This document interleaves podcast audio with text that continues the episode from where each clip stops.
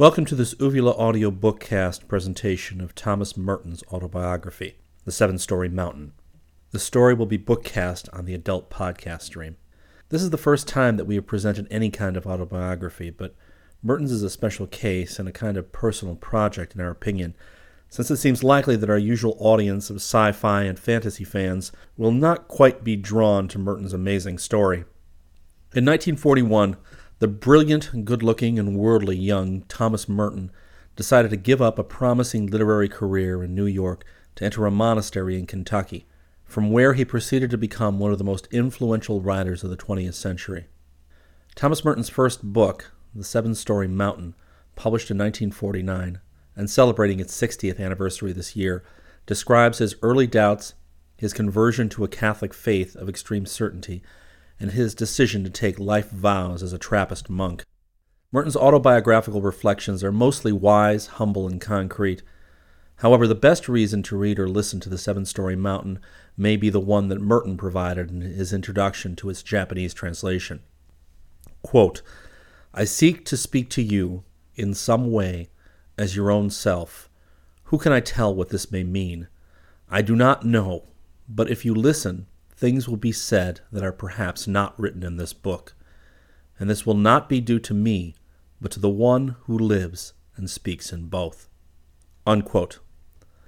As one reader of Merton said, you can't read this book without being charmed and blessed by the proximity to this rare bit of humanity and devotion in our secular and very material age. And now, the seven storey mountain. Chapter 1, Part 1 Prisoner's Base. On the last day of January 1915, under the sign of the Water Bearer, in a year of great war, and down in the shadow of some French mountains on the borders of Spain, I came into the world. Free by nature, in the image of God, I was nevertheless the prisoner of my own violence and my own selfishness, in the image of the world into which I was born. That world was the picture of hell, full of men like myself, loving God and yet hating Him, born to love Him, living instead in fear and hopeless, self contradictory hungers. Not many hundreds of miles away from the house where I was born, they were picking up the men who rotted in the rainy ditches among the dead horses and the ruined 75s in a forest of trees without branches along the River Marne. My father and mother were captives in that world, knowing they did not belong to it or in it, and yet unable to get away from it. They were in the world and not of it, not because they were saints, but in a different way, because they were artists. The integrity of an artist lifts a man above the level of the world without delivering him from it. My father painted like Cezanne and understood the southern French landscape the way Cezanne did. His vision of the world was sane, full of balance, full of veneration for structure, for the relations of masses, and for all the circumstances that impress an individual identity on each created thing. His vision was religious and clean, and therefore his paintings were without decoration or superfluous comment since a religious man respects the power of God's creation to bear witness for itself. My father was a very good artist. Neither of my parents suffered from the little spooky prejudices that devour the people who know nothing but automobiles and movies, and what's in the icebox, and what's in the paper, and which neighbors are getting a divorce. I inherited from my father his way of looking at things, and some of his integrity, and from my mother some of her dissatisfaction with the mess the world is in, and some of her versatility. From both, I got capacities for work and vision and enjoyment and expression that ought to have made me some kind of king if the standards the world lives by were the real ones. Not that we ever had any money, but any fool knows that you don't need money to get enjoyment out of life. If what most people take for granted was really true, if all you needed to be happy was to grab everything and see everything and investigate every experience and then talk about it, I should have been a very happy person, a spiritual millionaire from the cradle even until now. If happiness were merely a matter of natural gifts, I would never have entered a Trappist monastery when I came to the age of a man. Part 2 My father and mother came from the ends of the earth to Prades, and then they came to stay. They stayed barely long enough for me to be born and get on my small feet, and then they left again, and they continued, and I began a somewhat long journey for all three of us. One way and another, it is now ended. And though my father came from the other side of the earth, beyond many oceans, all the pictures of Christchurch, New Zealand, where he was born, look like the suburbs of London, but perhaps a little cleaner. There is more sunlight in New Zealand, and I think the people are healthier. My father's name was Owen Merton. Owen because his mother's family had lived for a generation or two in Wales, though I believe they were originally lowland Scotch. And my father's father was a music master and a pious man who taught at Christ College, Christchurch, on the South Island. My father had a lot of energy and independence. He told me how it was in the hill country and in the mountains of the South Island, out on the sheep farms and in the forests where he had been. And once, when one of the Antarctic expeditions came that way, my father nearly joined it to go to the South Pole. He would have been frozen to death along with all the others, for that was one from which no one returned. When he wanted to study art, there were many difficulties in his way, and it was not easy for him to convince his people that that was really his vocation. But eventually he went to London, and then to Paris, and in Paris he met my mother and married her, and never went back to New Zealand. My mother was an American. I have seen a picture of her as a rather slight, thin, sober little person with a serious and somewhat anxious and very sensitive face. And this corresponds with my memory of her worried, precise, quick, critical of me, her son.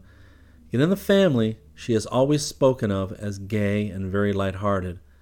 My grandmother kept great locks of mother's red hair after she died, and mother's happy laughter as a boarding school girl was what never ceased to echo in my grandmother's memory. It seems to me now that mother must have been a person full of insatiable dreams and of great ambition after perfection perfection in art, in interior decoration, in dancing, housekeeping, and in raising children. Maybe that is why I remember her mostly as worried, since the imperfection of myself, her first son, had been a great deception. If this book does not prove anything else, it will certainly show that I was nobody's dream child. I have seen a diary mother was keeping in the time of my infancy and first childhood, and it reflects some astonishment at the stubborn and seemingly spontaneous development of completely unpredictable features in my character, things she had never bargained for. For example, a deep and serious urge to adore the gaslight in the kitchen, with no little ritualistic veneration, when I was about four.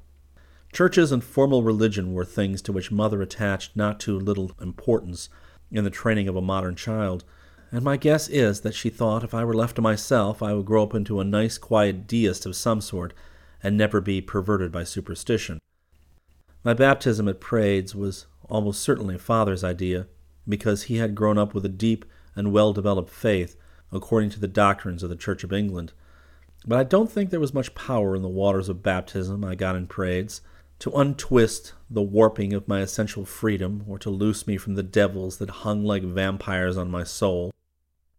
My father came to the Pyrenees because of a dream of his own, more single, more concrete, more practical than mother's numerous and haunting ideals of perfection. Father wanted to get someplace where he could settle in France and raise a family and paint and live on practically nothing, because we had practically nothing to live on. Father and mother had many friends at Prades, and when they had moved there and had furniture in their flat, the canvases piled up in the corner, and the whole place smelling of fresh oil paints and watercolors and cheap pipe tobacco, and cooking as more friends came down from Paris. And mother would paint in the hills under a large canvas parasol, and father would paint in the sun, and, and the friends would drink red wine and gaze out over the valley at Canigou and at the monastery on the slopes of the mountain.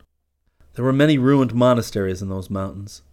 My mind goes back with great reverence to the thought of those clean, ancient stone cloisters, those low and mighty rounded arches hewn and set in place by monks who have perhaps prayed me where I now am. St. Martin and St. Michael the Archangel, the great patron of monks, had churches in those mountains. St. Martin du Canigou, St. Michel du Cuxa. Is it any wonder I should have a friendly feeling about those places? One of them, stone by stone, followed me across the Atlantic a score of years later, and got set up within convenient reach of me when I most needed to see what a cloister looked like, and what kind of a place a man might live in to live according to his rational nature, and not like a stray dog.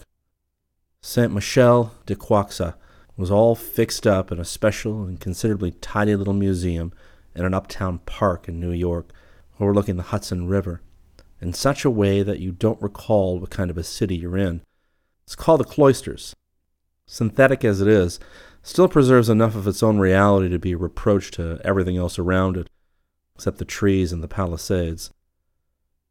But when the friends of my mother and father came to Prades, they brought the newspapers rolled up in their coat pockets, and they had many postcards carrying patriotic cartoons representing the Allies overcoming the Germans. My grandparents, that is, my mother's father and mother in America, were worried about her being in a land at war and it was evident that we could not stay much longer at Prades. I was barely a year old. I remember nothing about the journey as we went to Bordeaux to take the boat that had a gun mounted on the foredeck. I remember nothing about the crossing of the sea, nothing of the anxiety about the U boats or the arrival in New York, and in the land where there was no war. But I can easily reconstruct the first encounter between my American grandparents and their new son in law and their grandson. For Pop, as my American grandfather was called in the family, was a buoyant and excitable man who, on docks, boats, trains, and stations and elevators, on buses and hotels, and restaurants, used to get keyed up and start ordering everybody around and making new arrangements and changing them on the spur of the moment. My grandmother, who we called Bonnemaman, was just the opposite, and her natural deliberateness and hesitancy and hatred of activity always seemed to increase in proportion to Pop's excesses in the opposite direction. The more active Pop became, and more he shouted and gave directions, the more hesitant and doubtful and finally inert was my grandmother. But perhaps this obscure and innocent and wholly subconscious conflict had not yet developed in 1916 to the full pitch of complications which it was to attain some 15 years later. I have no doubt that there was a certain amount of conflict between the two generations when father and mother determined that they were going to find their own kind of house and live in it. It was a small house, very old and rickety, standing under two or three high pine trees in Flushing, Long Island, which was then a country town. We were out in the fields in the direction of Kiljordan and Jamaica and the old truant school. The house had four rooms, two downstairs and two upstairs, and two of the rooms were barely larger than closets. It must have been very cheap. Our landlord, Mr. Dugan, ran a nearby saloon. He got in trouble with father for helping himself to the rhubarb which we were growing in the garden. I remember the gray summer dusk in which this happened. We were at the supper table when the bended Mr. Dugan was observed, like some whale in a sea of green rhubarb, plucking up the red stalks. Father rose to his feet and hastened out into the garden. I could hear indignant words. We sat at the supper table, silent, not eating. When father returned, I began to question him and to endeavor to work out the morality of the situation. And I still remember it as having struck me as a difficult case, with much to be said on both sides. In fact, I had assumed that if the landlord felt like it, he could simply come in and harvest all our vegetables, and there was nothing we could do about it. I mention this with the full consciousness that someone will use it against me, and say that the real reason I became a monk in later years was that I had the mentality of a medieval serf when I was barely out of the cradle. Father did as much painting as he could. He filled several sketchbooks and finished some watercolors along the waterfront in New York, and eventually even had an exhibition in a place in Flushing which was maintained by some artists there. Two doors away from us, up the road, in a white house with pointed gables, Surrounded by a wide sweep of sloping lawn and with a stable that had been turned into a studio, lived Bryson Burroughs, who painted pale classical pictures, something like Puvis de Chavannes, and who, with some of the gentleness you could see in his work, was very kind to us. Father could not support us by painting. During the war years, we lived on his work as a landscape gardener, which was mostly plain manual labor, for he not only laid out the gardens of some rich people in the neighborhood, but did most of the work planting and caring for them. And that was how we lived. Father did not get his money under false pretenses. He was a very good gardener, understood flowers, and knew how to make things grow. What is more, he liked this kind of work almost as much as he did painting. Then, in November 1918, about a week before the armistice of that particular World War, my younger brother was born. He was a child with a much serener nature than mine, with not so many obscure drives and impulses. I remember that everyone was impressed by his constant and unruffled happiness. In the long evenings when he was put to bed before the sun went down, instead of fighting and protesting as I did when I had to go to bed, he would lie upstairs in his crib, and we would hear him singing a little tune. Every evening it was the same tune, very simple, very primitive, a nice little tune, very suitable for the time of day and for the season. Downstairs we would all fall more or less silent, lulled by the singing of the child in the crib, and we would see the sun rays slanting across the fields and through the windows as the day ended. I had an imaginary friend called Jack, who had an imaginary dog called Doolittle. The chief reason why I had an imaginary friend was that there were no other children to play with, and my little brother John Paul was still a baby. When I tried to seek diversion watching the gentleman who played pool at Mr. Dugan's saloon, I got into a lot of trouble. On the other hand, I could go and play at Burroughs' place, in their garden, and in the room full of old lumber over the studio. Betty Burroughs knew how to join in games in a way that did not imply patronage, though she was practically grown up. But for friends of my own age, I had to fall back on my own imagination, and it was perhaps not a good thing. Mother did not mind the company I kept in my imagination, at least to begin with, but once I went shopping with her and refused to cross Main Street, Flushing, for fear that the imaginary dog Doolittle might get run over by real cars. This I later learned from her record of the affair in her diary. By 1920, I could read and write and draw.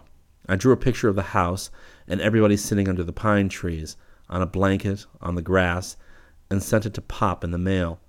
He lived in Douglaston, which was about five miles away, but most of the time I drew pictures of boats ocean liners with many funnels and hundreds of portholes, and waves all around as jagged as a saw, and the air full of V's for seagulls. Things were stimulated by the momentous arrival of my New Zealand grandmother, who had come from the Antipodes to visit her scattered children in England and America as soon as the war had ended. I think she brought one of my aunts along with her, but I was most of all impressed by Granny. She must have talked to me a great deal and asked me many questions and told me a great number of things, though there are few precise details I remember about the visit. The general impression she left was one of veneration and awe, and love.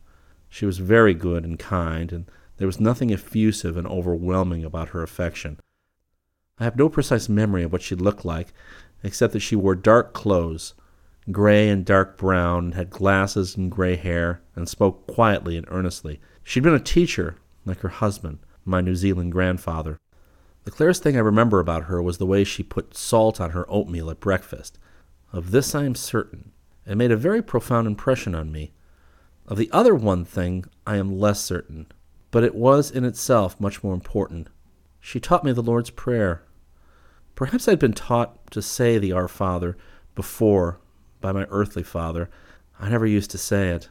But evidently Granny asked me one night if I had said my prayers, and it turned out that I did not know the Our Father, so she taught it to me. After that, I did not forget it, even though I went for years without saying it at all. It seems strange that father and mother, who were concerned almost to the point of scrupulosity about keeping the minds of their sons uncontaminated by error and mediocrity and ugliness and sham, had not bothered to give us any formal religious training. The only explanation I have is the guess that Mother must have had strong views on the subject. Possibly she considered any organized religion below the standard of intellectual perfection she demanded of any child of hers. We never went to church in Flushing. In fact, I remember having an intense desire to go to church one day, but we did not go. It was a Sunday. Perhaps it was an Easter Sunday, uh, probably in 1920. From across the fields and beyond the red farmhouse of our neighbor, I could see the spire of St. George's Church above the trees. The sound of the church bells came to us across the bright fields. I was playing in front of the house and stopped to listen. Suddenly, all the birds began to sing in the trees above my head, and the sound of the birds singing and church bells ringing lifted my heart with joy and I cried out to my father, Father, all the birds are in their church. And then I had said, Why don't we go to church? My father looked up and said, We will. Now? I said. No, it's too late, but we'll go some other Sunday. And yet mother did go somewhere, sometimes, on Sunday mornings to worship God. I doubt that father went with her. He probably stayed at home to take care of me and John Paul, for we never went. But anyway, Mother went to the Quakers and sat with them in their ancient meeting house. This was the only kind of religion for which she had any use. I suppose it was taken for granted that when we grew up we might be allowed to tend in that direction too. Probably no influence would have been brought to bear on us to do so. We would have been left to work it out more or less for ourselves. Meanwhile, at home, my education was progressing along the lines laid down by some progressive method that Mother had read about in one of those magazines. She answered an advertisement that carried an oval portrait of some bearded scholar with a pince nez and received from Baltimore a set of books and some charts and even a small desk and blackboard.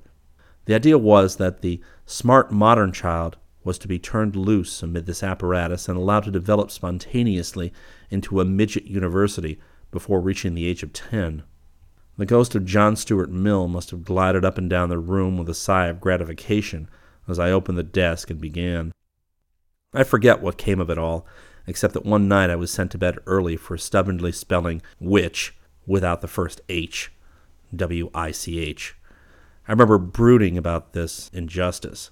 What do they think I am, anyway? After all, I was only five years old. Still, I retain no grudge against the fancy method or the desk that went with it. Maybe that was where my geography book came from, the favorite book of my childhood. I was so fond of playing prisoner's base all over those maps that I wanted to become a sailor. I was only too eager for the kind of footloose and unstable life I was soon to get into. My second best book confirmed me in this desire. This was the collection of stories called The Greek Heroes. It was more than I could do to read the Victorian version of these Greek myths for myself but father read them aloud, and I learned of Theseus and the Minotaur, of the Medusa, of Perseus and Andromeda. Jason sailed to a far land after the golden fleece. Theseus returned victorious, but forgot to change the black sails, and the king of Athens threw himself down from the rock, believing that his son was dead. In those days I learned the name Hesperides, and it was from these things that I unconsciously built up the vague fragments of a religion and a philosophy, which remained hidden and implicit in my acts, and which in due time were to assert themselves in a deep and all embracing attachment to my own judgment and my own will, and a constant turning away from subjugation toward the freedom of my own ever changing horizons. In a sense, this was intended as the fruit of my early training. Mother wanted me to be independent, and not to run with the herd. I was to be original, individual, I was to have a definite character and ideals of my own. I was not to be an article thrown together on the common bourgeois pattern on everybody else's assembly line. If we had continued as we had begun, and if John Paul and I had grown up in that house, probably this Victorian Greek complex would have built itself up gradually, and we would have turned into good mannered and earnest skeptics, polite, intelligent, and perhaps even in some sense useful. We might have become successful authors or editors of magazines, professors at small and progressive colleges.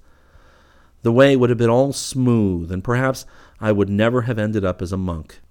But it is not yet the time to talk about that happy consummation, the thing for which I most thank and praise God, and which is of all things the ultimate paradoxical fulfillment of my mother's ideas for me, the last thing she would ever have dreamed of the boomerang of all her solicitude for individual development.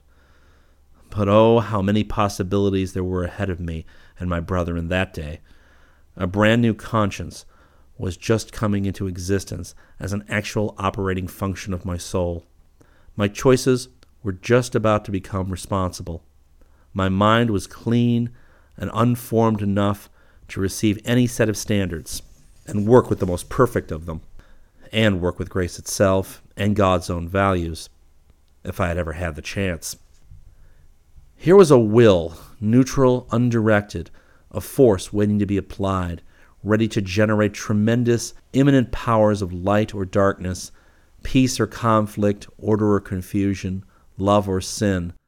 The bias which my will was to acquire from circumstances of all its acts would eventually be the direction of my whole being toward happiness or misery, life or death, heaven or hell.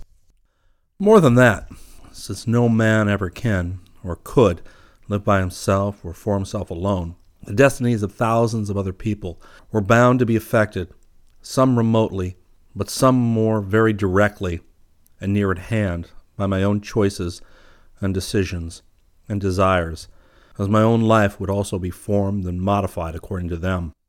I was entering into a moral universe in which I could be related to every other rational being, and in which whole masses of us, as thick as swarming bees, would drag one another along toward some common end of good or evil, peace or war. I think it must have been after Mother went to the hospital that one Sunday. I went to the Quaker meeting house with Father. He had explained to me that the people came and sat there, silent, doing nothing, saying nothing, until the Holy Spirit moved someone to speak. He also told me that a famous old gentleman, who was one of the founders of the Boy Scouts of America, would be there. That was Dan Beard. Consequently, I sat among the Quakers with three more or less equal preoccupations running through my mind. Where was Dan Beard? Would he not be called Beard, but have one on his chin? And what was the Holy Spirit going to move all these people to do or say? I forget how the third question was answered, but after the man sitting in the high wooden rostrum presiding over the Quakers gave the signal that the meeting was ended, I saw Dan Beard among the people under the low sunny porch outside the meeting house door. He had a beard. It was almost certainly in the last year or so of Mother's life, 1921, that Father got a job as an organist at the Episcopalian Church in Douglaston. It was not a job that made him very happy or enthusiastic. He did not get along very well with the minister. But I began to go to the church on Sundays, which makes me think that Mother was in the hospital because I must have been living with Pop and Bonnemaman in Douglaston. The old Zion church was a white wooden building with a squat, square little belfry, standing on a hill surrounded by high trees and a large graveyard, and in a crypt underneath it were buried the original Douglas family, who had settled there on the shores of the Sound some hundred years before. It was pleasant enough on Sundays. I remember the procession that came out of the sacristy a choir of men and women dressed in black and white surplices and led by a cross. There were stained glass windows up behind the altar. One had an anchor on it for its design, which interested me because I wanted to go to sea and travel all over the world. Strange interpretations of a religious symbol ordinarily taken to signify stability and hope. The theological virtue of hope, dependence on God. To me, it suggested the opposite travel, adventure, the wide sea and unlimited possibilities of human heroism, with myself as the hero. Then there was a lectern, shaped like an eagle with outspread wings, on which rested a huge Bible. Nearby was an American flag, and above that was one of those little boards they have in Protestant churches, on which the numbers of the hymns to be sung are indicated by black and white cards. I was impressed by the lighting of the candles on the altar, by the taking up of the collection, and by the singing of hymns, while Father, hidden behind the choir somewhere, played the organ. One came out of the church with a kind of comfortable and satisfied feeling that something had been done that needed to be done, and that was all I knew about it. And now, as I consider it, after many years, I see it was very good I should have got at least that much of religion in my childhood. It is a law of man's nature, written into his very essence, and just as much a part of him as the desire to build houses and cultivate land and marry and have children and read books and sing songs that he should want to stand together with other men in order to acknowledge their common dependence on God, their Father and Creator. In fact, this desire is much more fundamental than any purely physical necessity. At the same time, my father played the piano every evening in a small movie theater which had been opened in the next town, Bayside. We certainly needed the money. Part 3 And probably the chief reason why we needed the money was that my mother had cancer of the stomach. That was another thing that was never explained to me. Everything about sickness and death was more or less kept hidden from me because consideration of these things might make a child morbid. And since I was destined to grow up with a nice, clear, optimistic, and well balanced outlook on life, I was never even taken to the hospital to see Mother after she went there. This was entirely her own idea. How long she'd been ill and suffering, still keeping house for us, not without poverty and hardship, without our knowing anything of what it was, I cannot say. But her sickness probably accounts for my memory of her as thin and pale, and rather severe. With a selfishness unusual even in a child, I was glad to move from Flushing to my grandparents' house in Douglaston. There I was allowed to do more or less as I pleased. There was plenty of food, and we had two dogs and several cats to play with. I did not miss mother very much, and did not weep when I was not allowed to go and see her. I was content to run in the woods with the dogs, or climb trees, or pester the children, or play around in the clean little studio where Bonnemaman sometimes painted china and fired it in a small kiln. Then one day father gave me a note to read. I was very surprised. It was for me personally, and it was in my mother's handwriting. I don't think she'd ever written to me before. There had never been any occasion for it. Then I understood what was happening. Although, as I remember, the language of the letter was very confusing to me, Nonetheless, one thing was quite evident. My mother was informing me by mail that she was about to die and would never see me again. I took the note out under the maple tree in the backyard and worked over it until I had made it all out and had gathered what it really meant. And a tremendous weight of sadness and depression settled on me. It was not the grief of a child, with pangs of sorrow and many tears. It had something of the heavy perplexity and gloom of adult grief, and was therefore all the more of a burden because it was, to that extent, unnatural. I suppose one reason for this was that I had more or less had to arrive at the truth by induction. Prayer? No. Prayer did not even occur to me. How fantastic that would seem to a Catholic, that a six year old child should find out that his mother was dying and not even know enough to pray for her. It was not until I became a Catholic 20 years later that it finally occurred to me to pray for my mother. My grandparents did not have a car, but they hired one to go to the hospital when the end finally came. I went with them in the car, but was not allowed to enter the hospital. Perhaps it was just as well. What would have been the good of my being plunged into a lot of naked suffering and emotional crisis without any prayer? any sacrament to stabilize and order it and make some kind of meaning out of it. In that sense, Mother was right. Death under those circumstances was nothing but ugliness, and it could not possibly have any ultimate meaning. Why burden a child's mind with the sight of it? I sat outside the car with the hired driver. Again, I knew nothing definite about what was going on, but I think there was also by this time no little subconscious rejection of everything that might have given me any certainty that mother was really dying. For if I had wanted to find out, I would not have had much trouble. The car was parked in a yard entirely enclosed by black brick buildings, thick with soot. On one side was a long, low shed, and rain dripped down from the eaves as we sat in silence and listened to the drops falling on the roof of the car. The sky was heavy with mist and smoke, and the sweet, sick smell of hospital and gas house mingled with the stuffy smell of the automobile. But when father and pop and Bonnemaman and my Uncle Harold came out of the hospital door, I did not need to ask any questions. They were all shattered by sorrow. When we got home to Douglaston, father went into a room alone, and I followed him and found him weeping over by the window. He must have thought of the days before the war, when he had first met Mother in Paris, when she had been so happy and gay, and had danced, and had been full of ideas and plans and ambitions for herself, and for him and for their children.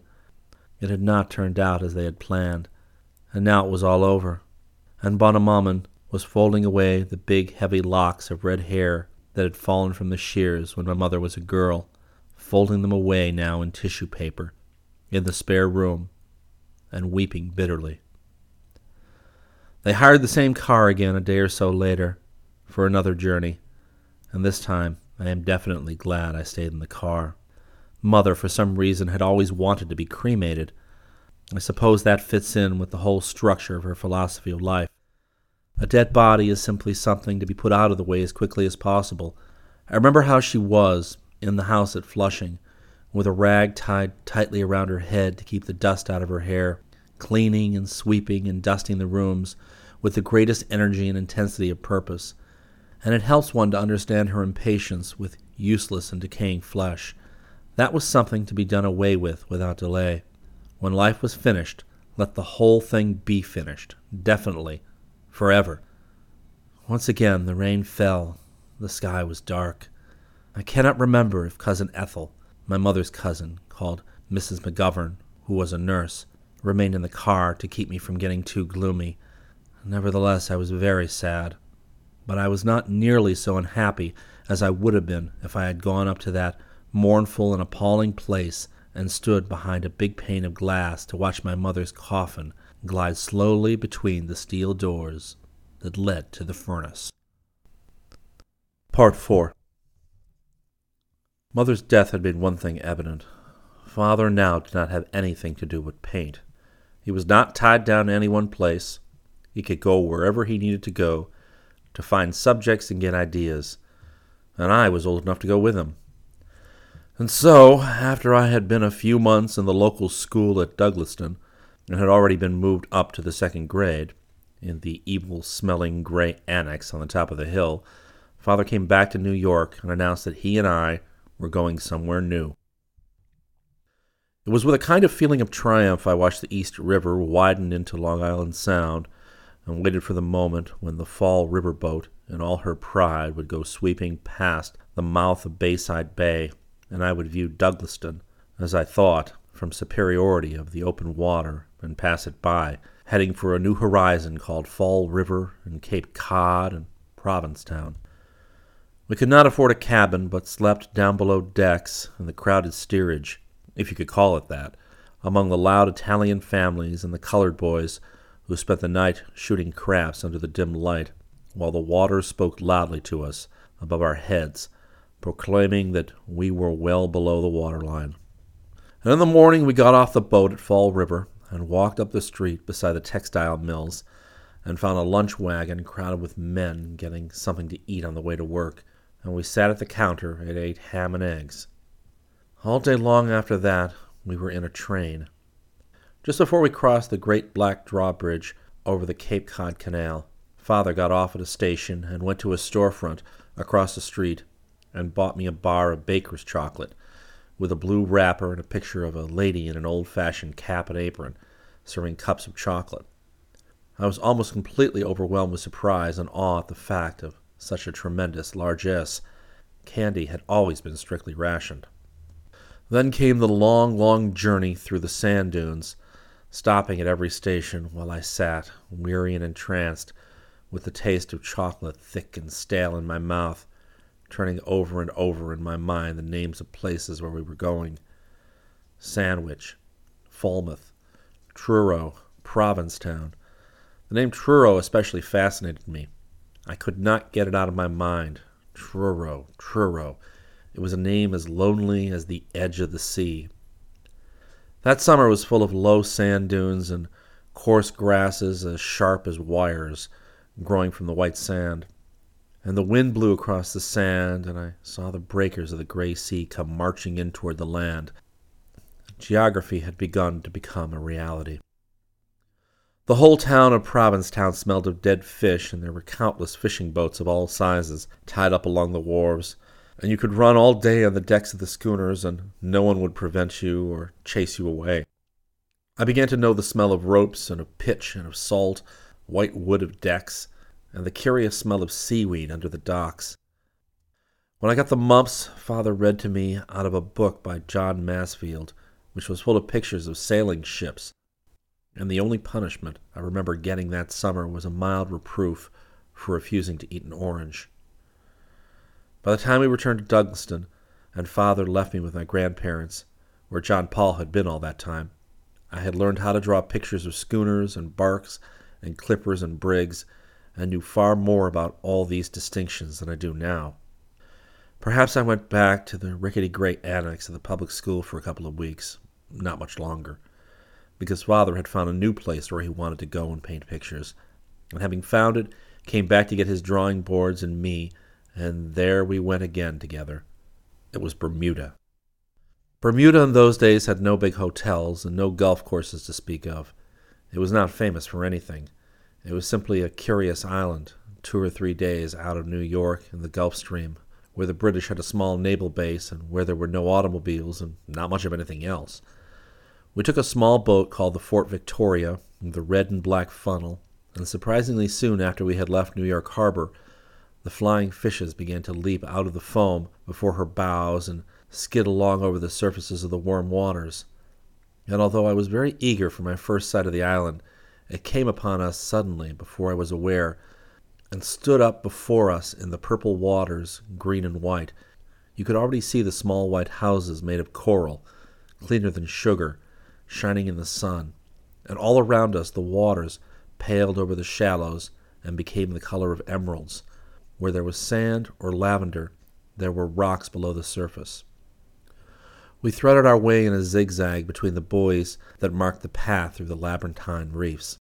The HMS Calcutta lay at anchor off Ireland Island dockyard, and father pointed to Somerset, where, among the dark green cedars, was the place where we would live. Yet it was evening before we finally got there. How quiet and empty it was in Somerset in the gathering dusk. Our feet padded softly in the creamy dust of the deserted road no wind stirred the papered leaves of the banana trees or in the oleanders. Our voices seemed loud as we spoke. Nonetheless, it was a very friendly island. Those who occasionally came by saluted us as if we were old acquaintances. The boarding house had a green veranda and many rocking chairs. The dark green paint needed renewing. The British officers, or whatever they were, who lived in the place, sat and smoked their pipes and talked, if they talked at all about matters extremely profane. And here father put down our bags. They were expecting us. In the shadows, we sat down to dinner. I quickly adjusted myself to the thought that this was home. It is almost impossible to make much sense out of the continual rearrangement of our lives and our plans from month to month in my childhood. Yet every new development came to me as a reasonable and worthy change. Sometimes I had to go to school, sometimes I did not. Sometimes father and I were living together. Sometimes I was with strangers and only saw him from time to time. People came into our lives and went out of our lives. We had now one set of friends, now another. There are always things changing. I accepted it all. Why should it ever have occurred to me that nobody else lived like that? To me, it seemed as natural as the variations of the weather and the seasons. And one thing I knew for days on end, I could run where I pleased and do whatever I liked and life was very pleasant. When father left the boarding house, I remained there and continued to live in it because it was near the school. He was living in some other part of Somerset with some people he had met, and he spent his days at work painting landscapes. In fact, after the winter in Bermuda, he had finished enough work to have an exhibition, and this made him enough money to go back to Europe. But meanwhile, I was going to the local school for white children, which was next to a large public cricket field and I was constantly being punished for my complete inability to grasp the principles of multiplication and division. It must have been very difficult for father to try to make all these decisions. He wanted me to go to school, and he wanted me to be with him. When both these things ceased to be possible at the same time, he decided in favor of the school. But then, after considering at length the nature of the place where I had to live, and the kind of talk I heard there all day long, with my wide open and impassive understanding, he took me out of the school and brought me to live where he was.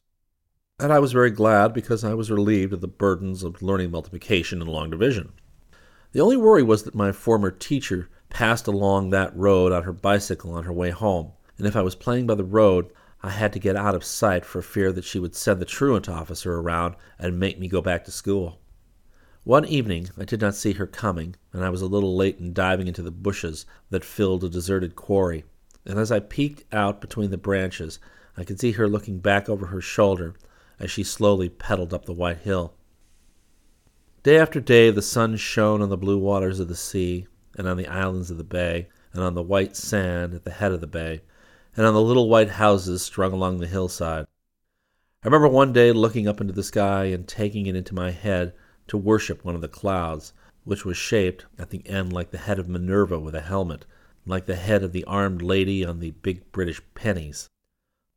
Father left me in Bermuda with his friends, who were literary people and artists, and went to New York and had an exhibition. It got good press, and he sold many pictures. His style had developed since mother's death had delivered him from landscape gardening. It was becoming at the same time more abstract and more original, and simpler and more definite in what it had to say. I think that the people in New York did not yet see the full force of his painting, or the direction in which he was going, because the Brooklyn Museum, for instance, bought the kind of pictures of Bermuda that might be thought remotely to resemble Winslow Homer, rather than the things that indicated father's true originality. And anyway, there was not much in common between him and Winslow Homer, except the bare fact of having painted watercolors of subtropical scenes. As a watercolorist, he was more like John Marin, without any of Marin's superficiality. After the exhibition was over and the pictures were sold, and father had the money in his pocket, I returned from Bermuda and found out that father was going to sail for France with his friends and leave me in America. Part 5 Pop's office always seemed to me to be a fine place. The smell of typewriters and glue and office stationery had something clean and stimulating about it. The whole atmosphere was bright and active, and everybody was especially friendly because Pop was very well liked. The term live wire was singularly appropriate for him. He was always bristling with nervous energy, and most people were happy when he came shouting through their departments, snapping his fingers and whacking all the desks with a rolled up copy of the Evening Telegram. Pop worked for Grosset and Dunlap, publishers who specialized in cheap reprints of popular novels and in children's books of an adventurous cast. They were the ones who gave the world Tom Swift and all his electrical contrivances, together with the Rover Boys and Jerry Todd and all the rest. And there were several big showrooms full of these books where I could go and curl up in a leather armchair and read all day without being disturbed until Pop came along to take me down to Child's and eat chicken a la king. This was 1923, and Grosset and Dunlap were at the peak of prosperity. As a matter of fact, it was just about the time that Pop had carried off one of the great strokes of his career. He had sold his employers on the notion of printing the books of popular movies illustrated with stills from the film to be sold in connection with the publicity given to the picture itself. This idea took on very quickly and remained popular all through the 20s and made a lot of money for the company, and it was to be the cornerstone of Pop's own economic stability, and in fact, that of the whole family for 15 years to come. And so, Black Oxen and the Ten Commandments and the Eternal City, and I forget what else went forth, into all the drugstores and bookstores in all the small towns from Boston to San Francisco, full of pictures of Pola Negri and the other stars of the time. In those days, movies were still occasionally made on Long Island, and more than once my brother and I and all our friends in the neighborhood would hear they were taking some scene or other down at Alley Pond. Once under the trees, we witnessed what was supposed to be a gypsy wedding between Gloria Swanson and some forgotten hero. The idea was that the two of them allowed their wrists to be slashed and bound together so that their blood would mingle. That was the gypsy wedding, according to the ideas of whoever had produced this immortal masterpiece. Frankly, however, we were not very much interested in all this. As children, we had enough sense to find the whole concept extremely heavy. We were much more excited when W.C. Fields came to Alley Pond to make part of a short comedy. First, they set up the cameras in front of an old tumble down house. I don't remember whether our hero was supposed to be drunk or scared, but the door of the house would fly open and W.C. Fields would come hurtling out and go careening down the steps in a way that made you wonder how he got to the bottom of them without breaking both his legs and all his ribs. After he had done this over and over again innumerable times, with a singular patience and philosophical tenacity, the men moved their cameras up to the top of a big pile of old lumber that was standing by, and filmed what was evidently part of the same sequence. There was a steep wooded slope full of trees and bushes, ending in a sheer drop of about six feet. At the bottom of this, they planted a couple of extremely tame cows. Then W.C. Fields came blundering through the bushes in his same hysterical, stumbling flight from some unseen menace. Looking behind him, he failed to see the drop and went plunging over, landing on top of the two tame cows, which were supposed to run madly away with him on their backs. However, they just let Fields land on top of them with a heavy thud, and then stood there, chewing on the grass, looking bored, until he fell off and climbed stoically back up the hill to start all over again. I mention all this because, as a matter of fact, the movies were really the family religion at Douglaston. That summer, 1923, Pop and Bonnemaman had taken John Paul with them and had gone to California, and had visited Hollywood with the status of something more than simple tourists, since Pop knew a lot of movie people in the business way. The trip had something of the nature of a pilgrimage, however, and we never heard the end of what Jackie Coogan had personally said to them and how he had acted personally in their presence, in a real, actual, personal, face to face meeting with Jackie Coogan. Pop and Bonnemaman's other heroes were Doug and Mary, I admit that what with Robin Hood and the Thief of Baghdad, we all paid Douglas Fairbanks a somewhat corrupt form of hyperdulia, although neither I nor John Paul could ever get excited over Mary Pickford. But to Pop and Bonnemaman, Doug and Mary seemed to sum up every possible human ideal. In them was all perfection of beauty and wit, majesty, grace, decorum, bravery and love, gaiety and tenderness all virtues and every admirable moral sentiment truth, justice, honor, piety, loyalty, zeal, trust, citizenship, valor, and above all, marital fidelity. Day after day, these two gods were extolled for the perfection of their mutual love, their glorious, simple, sincere, pious, faithful conjugal devotion to one another. Everything that good, plain, trusting, middle class optimism could devise was gathered into one big sentimental holocaust of praise by my innocent and tender hearted grandparents and laid at the feet of Doug and Mary. It was a sad day in our family when Doug and Mary were divorced. My grandfather's favorite place of worship was the Capitol Theater in New York. When the Roxy Theater was built, he transferred his allegiance to that huge pile of solidified Carmel, and later on there was no shrine that stirred his devotion as the Music Hall. There's no need to go into details of the trouble and confusion my brother and I often managed to create in the Douglaston household. When guests came whom we did not like, we would hide under the tables or run upstairs and throw hard and soft objects down into the hall and into the living room. One thing I would say about my brother, John Paul my most vivid memories of him and our childhood all fill me with poignant compunction at the thought of my own pride and hard heartedness and his natural humility and love. I suppose it is usual for elder brothers, when they are still children, to feel themselves demeaned by the company of a brother four or five years younger, whom they regard as a baby, and whom they tend to patronize and look down upon. So when Russ and I and Bill made huts in the woods out of boards and tar paper, which we collected around the foundations of many cheap houses, which the speculators were now putting up as fast as they could all over Douglaston, we severely prohibited John Paul and Russ's little brother Tommy and their friends from coming anywhere near us. And if they did try to come and get into our hut, or even to look at it, we would chase them away with stones. When I think now of that part of my childhood, the picture I get of my brother John Paul is this.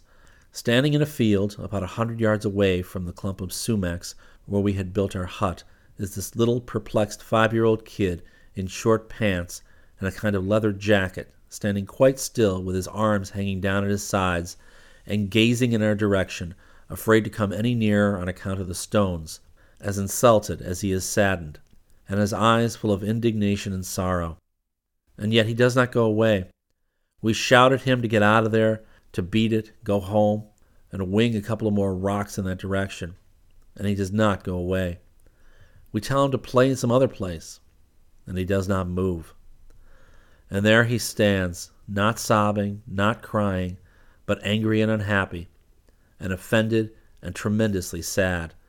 And yet he is fascinated by what we are doing, nailing shingles all over our new hut.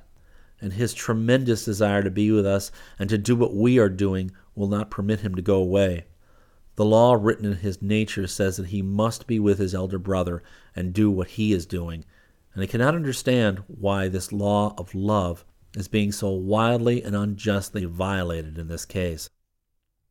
Many times it was like that, and in a sense, this terrible situation is the pattern and prototype of all sin the deliberate and formal will to reject disinterested love for us for the purely arbitrary reason that we simply do not want it.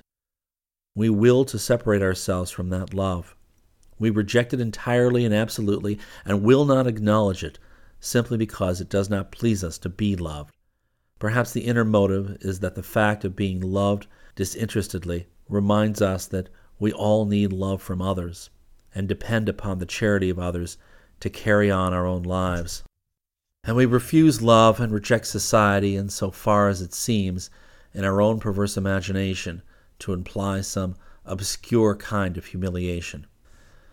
There was a time when I and my magnificent friends in our great hut, having formed a gang, thought we were sufficiently powerful to antagonize the extremely tough Polish kids who had formed a real gang in Little Neck a mile away.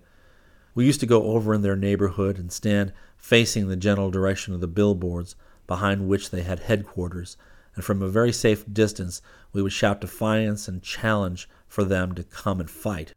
Nobody came. Perhaps there was nobody at home. But then, one cold and rainy afternoon, we observed that numbers of large and small figures, varying in age from ten to sixteen, most of them very brawny, with caps pulled down over their eyes in a businesslike way, were filtering in by the various streets and gathering in the vacant lot outside our house. And there they stood, with their hands in their pockets. They did not make any noise or yell or shout any challenges. They just stood around, looking at the house. There were twenty or twenty five of them. There were four of us. The climax of the situation came when Frida, our German maid, told us that she was very busy with house cleaning and that we must all get out of the house immediately.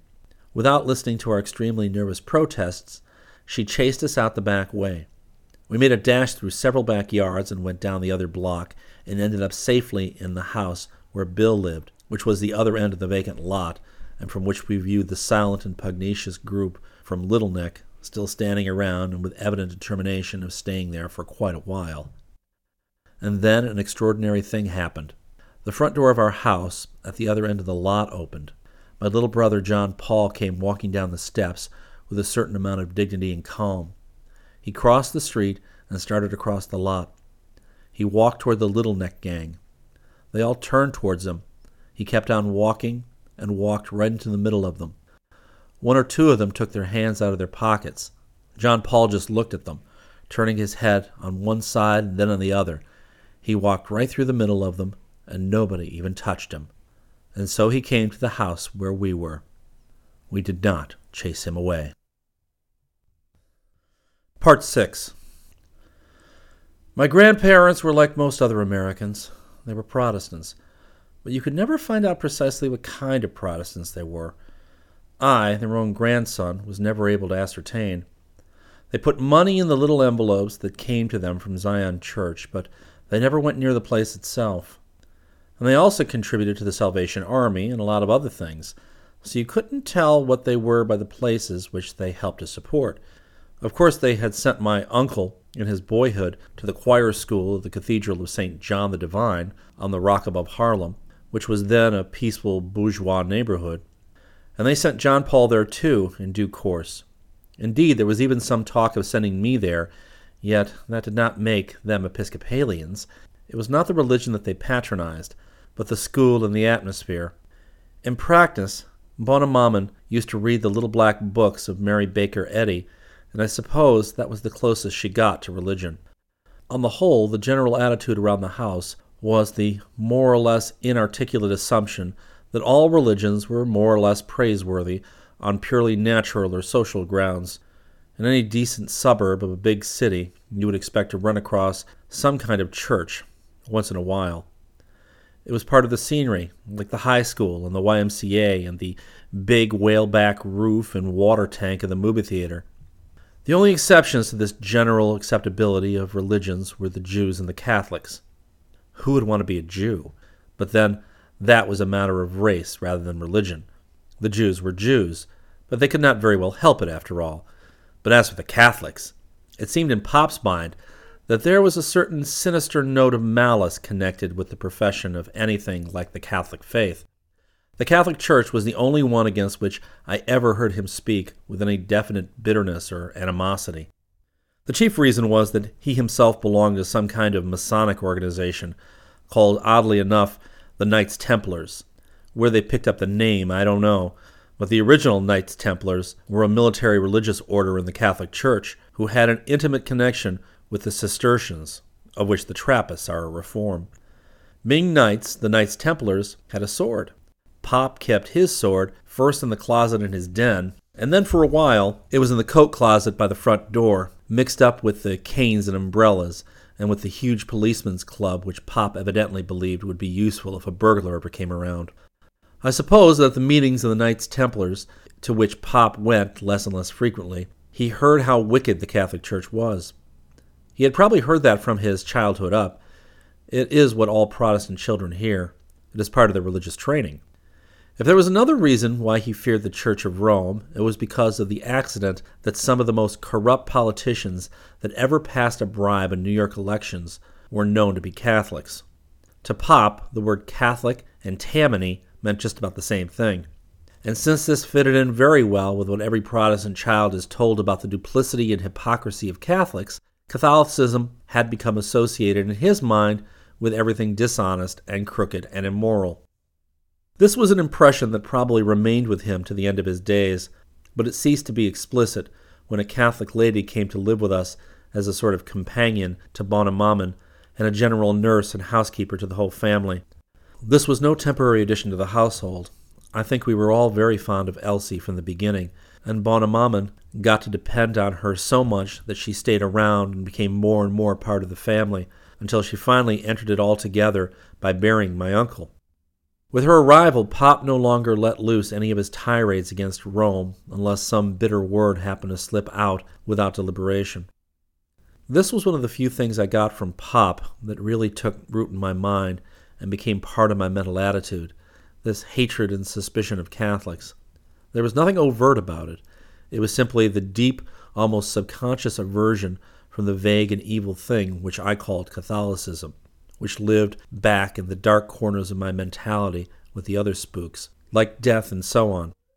I did not know precisely what the word meant, it only conveyed a kind of cold and unpleasant feeling. The devil is no fool. He can get people feeling about heaven the way they ought to feel about hell. He can make them fear the means of grace the way they do not fear sin and he does so not by the light, but by obscurity, not by realities, but by shadows, not by clarity and substance, but by dreams and the creatures of psychosis. And men are so poor in intellect that a few cold chills down their spine will be enough to keep them from ever finding out the truth about anything. As a matter of fact, by this time I was becoming more and more positively averse to the thought of any religion, although I was only nine. The reason was that once or twice I had to go to Sunday school and found it such a bore that from then on I went to play in the woods instead. I don't think the family was very grieved. All this time father was abroad. He had gone first to the south of France, to the Roussillon, where I was born. He was living first in the Banyuls, then in Collioure, painting landscapes along the Mediterranean shore, and in the Red Mountains, all the way down to Port Vendres and the borders of Catalonia. Then, after a while, he and the people he was with crossed over into Africa and went inland to Algeria, to a place on the edge of the desert, and there he painted some more. Letters came from Africa. He sent me a package containing a small burnous, which I could wear, and a stuffed lizard of some sort. At that time, I had gathered a small natural history museum of pieces of junk that are to be found around Long Island, like arrowheads and funny looking stones. During those years, he was painting some of the best pictures he had ever painted in his life. And then something happened. and we got a letter from one of his friends telling us that he was seriously ill. He was, in fact, dying. When Bonnemaman told me the news, I was old enough to understand what it meant, and I was profoundly affected, filled with sorrow and fear. Was I never to see my father again? This could not happen. I don't know whether or not it occurred to me to pray, but I think by this time it must have, at least once or twice, although I certainly had very little of anything that could be called faith. If I did pray for my father, it was probably only one of those blind, semi instinctive movements of nature that will come to anyone, even an atheist, in the time of a crisis, and which do not prove the existence of God exactly, but which certainly show the need to worship and acknowledge Him as something deeply ingrained in our dependent natures and simply inseparable from our essence. It seems that for days Father lay in delirium. Nobody appeared to know what was the matter with him. He was expected to die from moment to moment, but he did not die. Finally, he got past the crisis of this strange sickness and recovered his consciousness and began to improve and get well. And when he was on his feet again, he was able to finish some more pictures and get his things together and go to London, where he held his most successful exhibition at the Leicester Galleries in early 1925. When he returned to New York in the early summer of that year, he came in a kind of triumph. He was beginning to be a successful artist. Long ago, he had been elected to one of those more or less meaningless British societies so that he could write FRBA after his name, which he never did and I think he was already in Who's Who, although that was the kind of thing for which he had supreme contempt. But now, what was far more useful to an artist, he had gained the attention and respect of such an important and venerable critic as Roger Fry, and the admiration of people who not only knew what a good painting was, but had some money with which to buy one. As he landed in New York, he was a very different person, more different than I realized from the man who had taken me to Bermuda two years earlier. All I noticed at the moment was the fact that he had a beard, to which I strenuously objected, being filled with the provincial snobbery so strong in children and adolescents. Are you going to shave it off now or later? I inquired, when we got to the house in Douglaston. I'm not going to shave it off at all, said my father. But that's crazy, I said. But he was not disturbed. He did shave it off a couple of years later, by which time I had got used to it. However, he had something to tell me that upset my complacency far more than the beard, for by now, having become more or less acclimatized to Douglaston, after the unusual experience of remaining some two years in the same place, I was glad to be there, like my friends, and liked to go swimming in the bay. I had been given a small camera with which I took pictures, which my uncle caused to be developed for me at the Pennsylvania drugstore in the city. I possessed a baseball bat with the word Spalding burnt into it in large letters. I thought that maybe I would like to become a Boy Scout, and indeed, I had seen a great competition of Boy Scouts in the Flushing Armory, just next door to the Quaker Meeting House where I had once got a glimpse of Dan Beard with his beard. My father said, We're going to France. France, I said in astonishment. Why would anybody want to go to France, I thought, which shows that I was a very stupid and ignorant child. But he persuaded me that he meant what he said and when all my objections were useless, I burst into tears. Father was not at all unsympathetic about it. He kindly told me that I would be glad to be in France when I got there, and gave me many reasons why it would be a good idea. And finally, he admitted that we would not start right away. With this compromise, I was temporarily comforted, thinking perhaps his plans would be dropped after a while. But fortunately, it was not. And on August the 25th of that year, the game of prisoner's base began again, and we sailed for France. Although I did not know it, and it would not have interested me then, it was the feast of St. Louis of France.